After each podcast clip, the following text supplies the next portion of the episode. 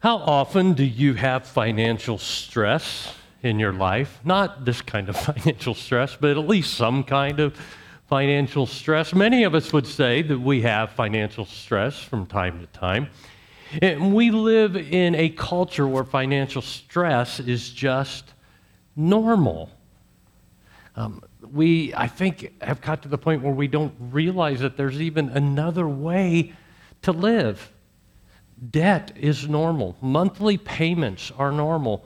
Living paycheck to paycheck is normal. Living with anxiety and stress about money is normal. Tension in marriage about money is normal. Living with no financial margin is normal. Normal isn't working, is it?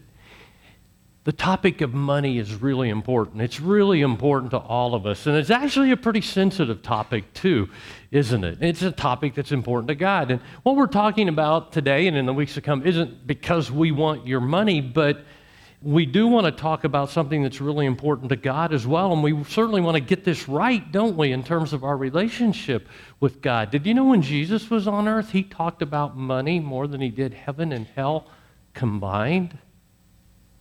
And so we need to understand it's a really important part of our relationship with God as well. And so that's why this series called More, where over the next four weeks we'll be looking at some myths about money. So if normal isn't working, then what is the answer? I think I can answer that for you in one word. The answer is margin. Now, what do we mean by margin?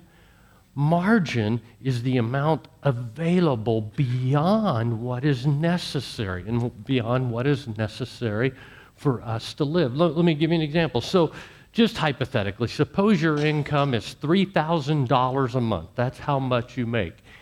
If you live on 2500 what you have left over, the $500, is called margin. If you have $3,000 a month income and you spend all $3,000 every month, you have no margin. And if your income is $3,000 and you spend $3,200 every month, you're in trouble. And so, this is a topic we need to talk about. And you may be thinking, you know, left over, are you kidding me? That's not possible, especially with my income. No, it is possible. In fact, it's the only way to live. Now, maybe you're feeling at this point, Jerry, if only I had more, then I would have less stress. If only I had more, then I could be happier. But my money just seems to be gone. I, I, I don't know where it goes, and I can't seem to handle it well, and I don't seem to control it well, and I, I just don't know what to do about it. Listen closely. Money behaves. Money is compliant. Money is agreeable. Money is respectful. Money is obedient. Money will tell us, tell you, money will do what we tell it to do every single time, without exception, every time. Kids don't do that, do they? I mean, for those of us who are parents, we know that kids aren't compliant and kids don't behave every single time. In fact, show me someone who says kids behave all the time, and I'll show you someone who's never been a parent, right? Now, dogs probably tend to obey better than our kids for the most part, right? I mean, you may have one of those dogs that's an exception, but most dogs are pretty compliant. We have a golden retriever in our house. I've talked, to him, I talked about him before. His name is Lance. And uh, you probably know that Golden Retriever is a breed that's rather compliant. They're pretty obedient, they're pretty easy to train. That's general, you know, that, that speaks generally of that breed, although once in a while they decide not to obey. But I've noticed something about Lance the Golden Retriever. When he decides not to obey, when he decides to be defiant, he makes you feel good about it. I mean, he kind of looks at you with his happy face and he wags his tail, and sometimes he'll put his paw up on you while he's disobeying to say, Why don't you scratch me on the tummy or something like that? So, golden retrievers figure out how to make us feel good about that. But understand this money behaves, money will do what we tell it to do every single time. Money's not cagey. Money doesn't control us, we control it. In other words, we are not a victim of money. It's not as if we can say, you know, my savings account, it just seemed to disappear. Or, I don't know where the money goes, it just evaporates. Or, you know, I'd like to be more generous, I'd like to be more generous with God, but I just can't afford to. Here's the truth the truth is, we don't have a savings account because we made decisions that led to that. The truth is, our money just doesn't evaporate.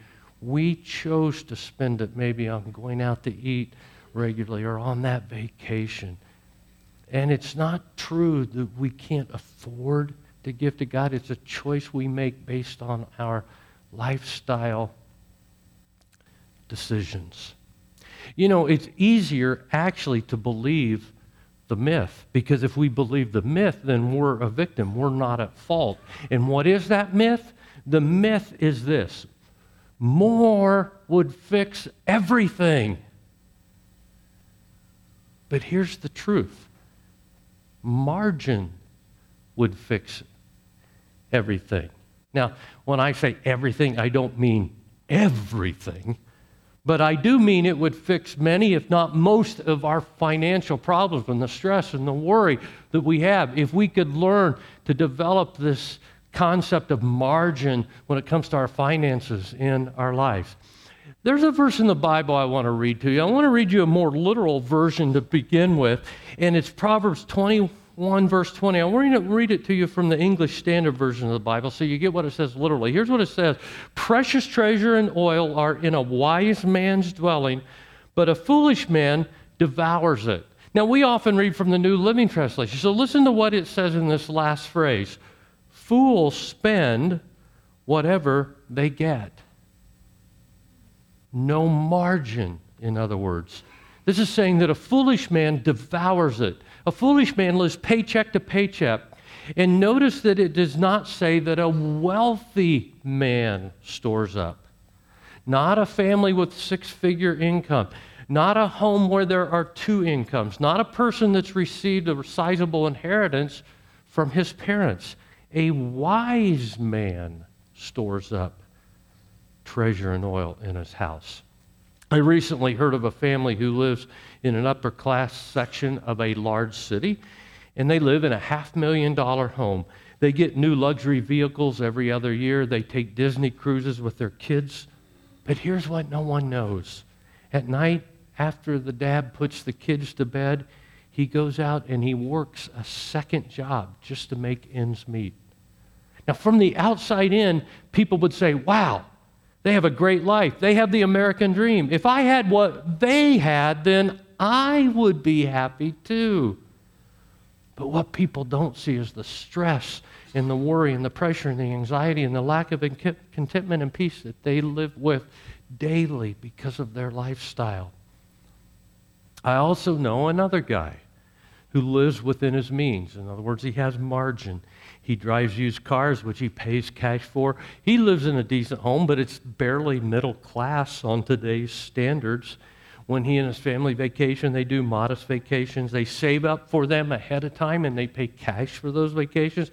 They don't eat out a lot, but really they enjoy sitting down at the dinner, dinner table as a family. They consistently contribute 10% to the church. They're generous with others. He enjoys time with his wife and kids. And when he puts his pillow on his head at night, he sleeps soundly without stress and anxiety due to his lifestyle or financial stress. A question for you Which of these two is happier? Who is more content? And a second question How does the second guy do it? It's something called margin. We live in a society that is blessed as much, if not more, than any society ever with regard to material possessions and income. And yet we still think or that we need or want more. That will fix everything. It's not an income problem. It's a lifestyle problem which really points to a heart problem at the root is a spiritual problem. Here's what Jesus said in Matthew chapter 6, beginning in verse 19. Don't store up treasures here on earth where moths eat them and rust destroys them, and where thieves break in and steal. Store up treasures in heaven where moths and rust cannot destroy them, where thieves do not break in and steal. Wherever your treasure is, there the desires of your heart will also be. Jesus is telling us that wherever our money goes, our heart will follow. And you know, you think about it, it really makes sense. Wherever you invest your money, that's what you become tied to. Now, the average Christian in America, according to statistics, gives 2% a year to their church.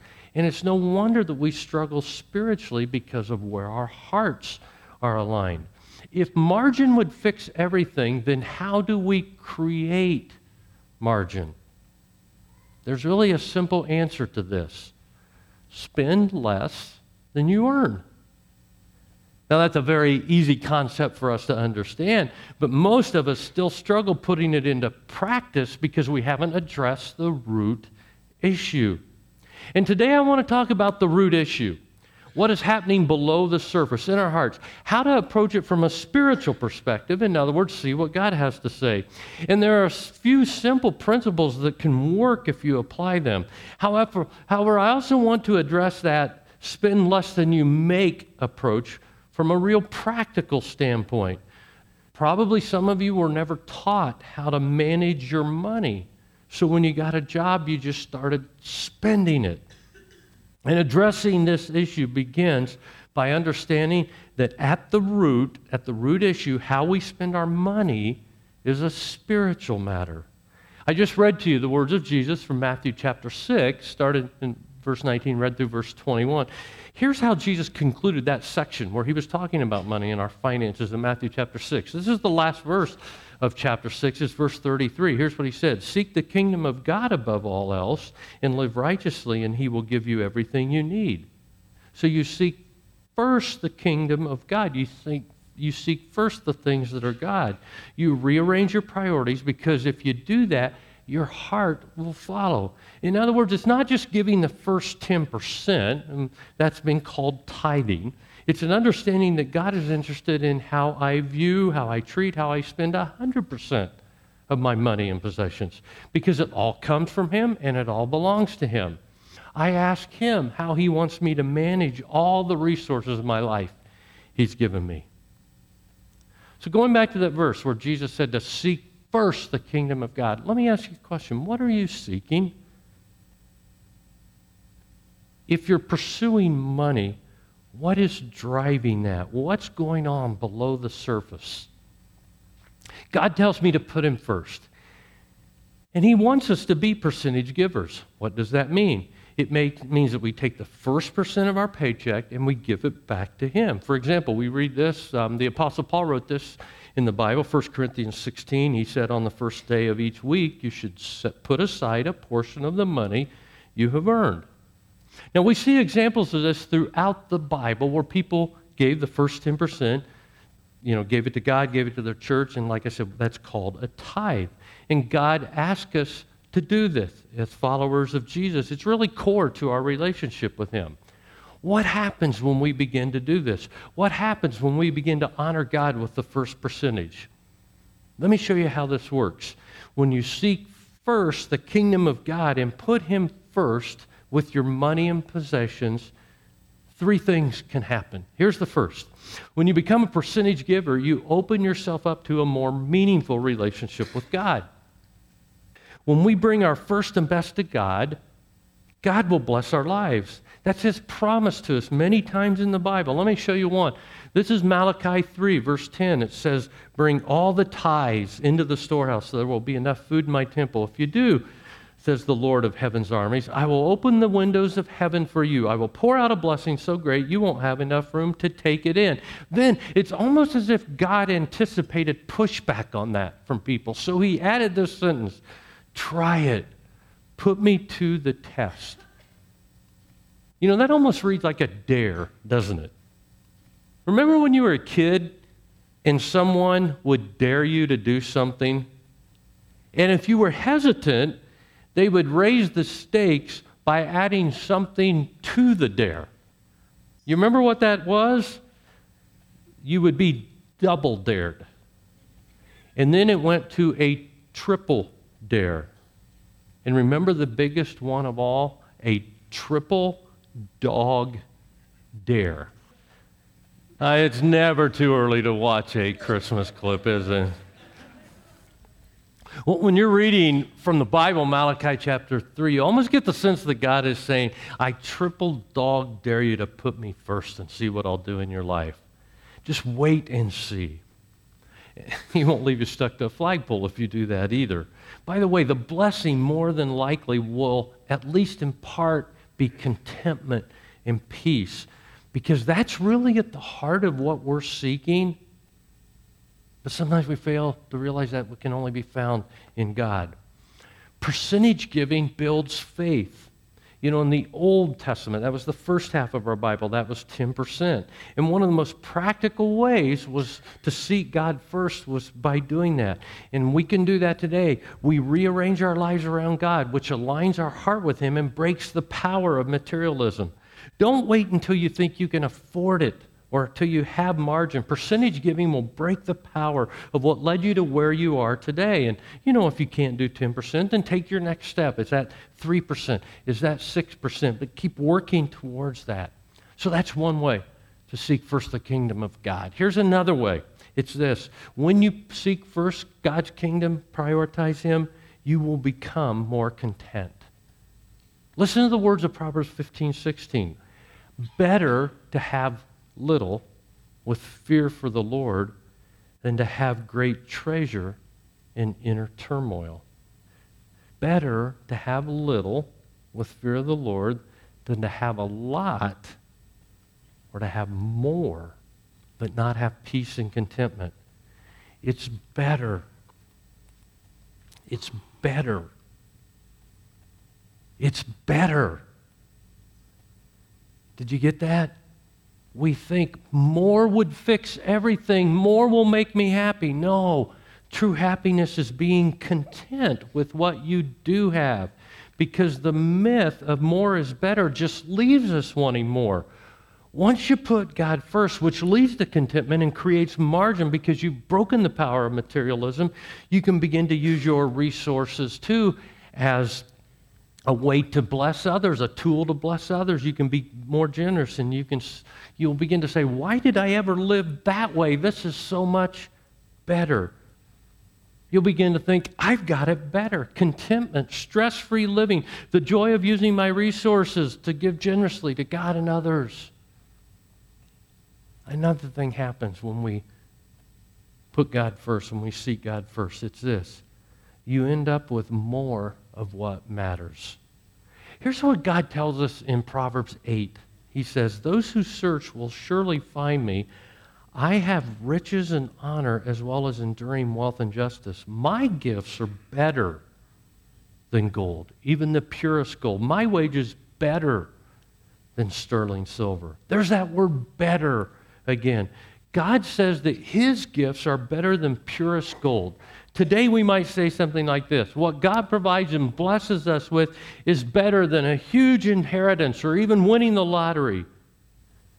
You don't have to argue with your spouse anymore over finances and spending. You'll end up creating margin in your life. Financial stress is gone. You don't have to stress at the end of the month knowing when the bills are going to come in, how you're going to pay them because you've planned and budgeted for them. You aren't overspending. You become a contributor instead of a consumer. Show me a consumer, and I'll show you a person who's not satisfied. They always want more. Show me a contributor, and I'll show you a contented person.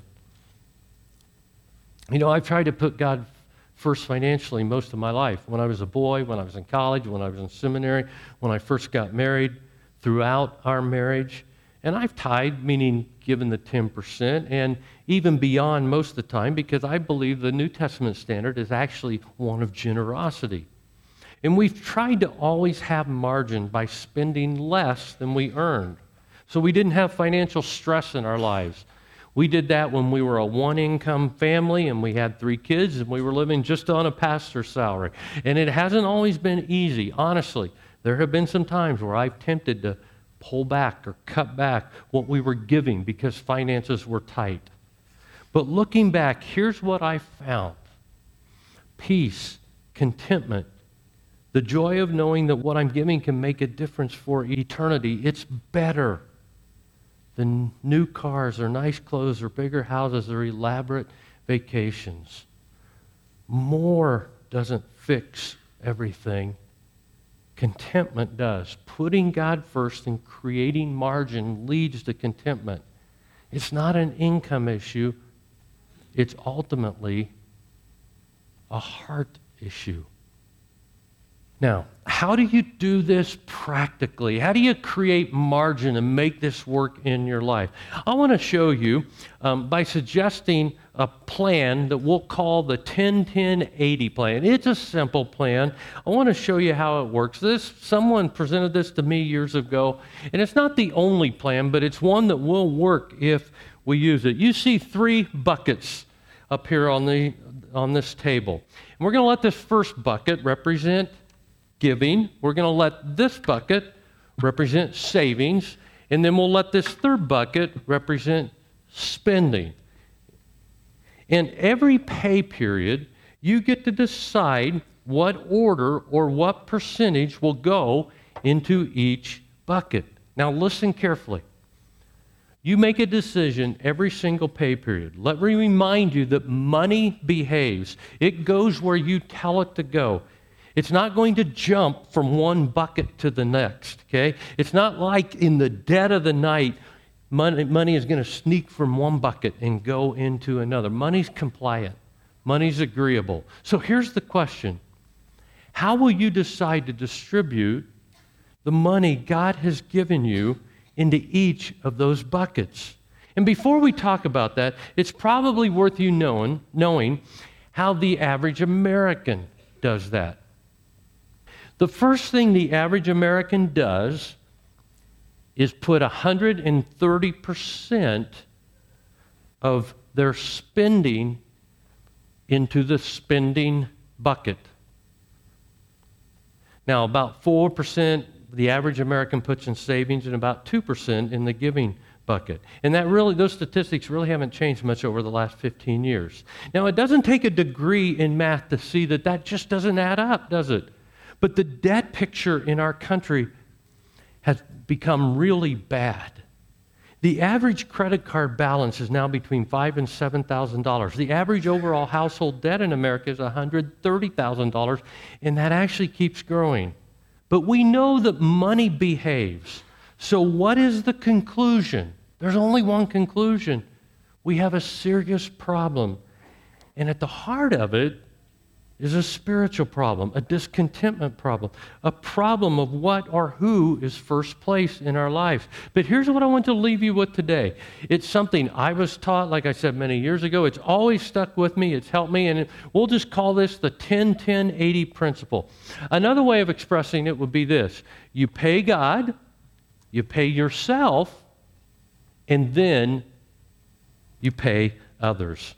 When we get paid, the first thing we do is we look at the giving bucket. God tells us to put Him first. He says, the very first percentage of what you earn, I want you to give that to me. And if you do that, I'll bless you in ways you can't imagine. So we honor God first. We give the first percentage to Him. That's often called a tithe or 10% in parts of the Bible. And the second bucket then we pay ourselves. When you hear of someone, or when I hear someone living from paycheck to paycheck, I often wonder why aren't you at least paying yourself something? In other words, putting something into savings. You work hard. Why would you want to labor all month all long and pay people you don't know or who don't love you? Take control of your money. Your money will always do what you tell it to do. So again, by this we mean save it. Take that second 10% and set it aside. Save it for an emergency fund, for retirement. Like Proverbs 21 20 says, foolish people spend all they earn. Then with the 80%, you can spend it. You can pay the bills, you can retire debt, You can use some of it for enjoyment. God wants us to do that. But even with the 80%, we manage it carefully to a budget so that we don't overspend. Now, understand this we are still accountable to God for that 80%. But once you sort through the heart issues and realize that how we spend our money is a spiritual decision, that not only will we become more content so that we don't feel that urge to spend it all on ourselves, but you actually find joy in honoring God with setting aside some for Him. You know, and with today's technology, with today's automation, in other words, um, using direct deposit, using this kind of plan actually is pretty easy. You can set it up to make it happen that way. Now, if all this has your head swimming at this point, and if you, or maybe you're thinking something like, man, I want to do this, Jerry, but I have no idea where to begin. And I've got so much debt that I have to pay off. Then let me encourage you to get into Financial Peace University. We're going to offer it again here at the church in January. So watch the announcements for that. It'll help you sort through all this, all that we're talking about. It'll get you moving in the right track. It prioritizes retiring debt while you can still honor God. And it gets you on a plan where you can pay God and pay yourself as well. And when you begin to follow that plan, not only will you find more peace because you're free from the stress, the debt, and overspending, the grip that they have on your life, you'll find contentment knowing that you put God first you're paying yourself, you're using sound financial principles. And then a funny thing happens. You find that you don't really need or want what you thought you did. You figured out that contentment comes not from stuff, but from God. Our God has been so generous with us. And you really don't have to look any further than the cross where Jesus gave up his life for us to see that generosity.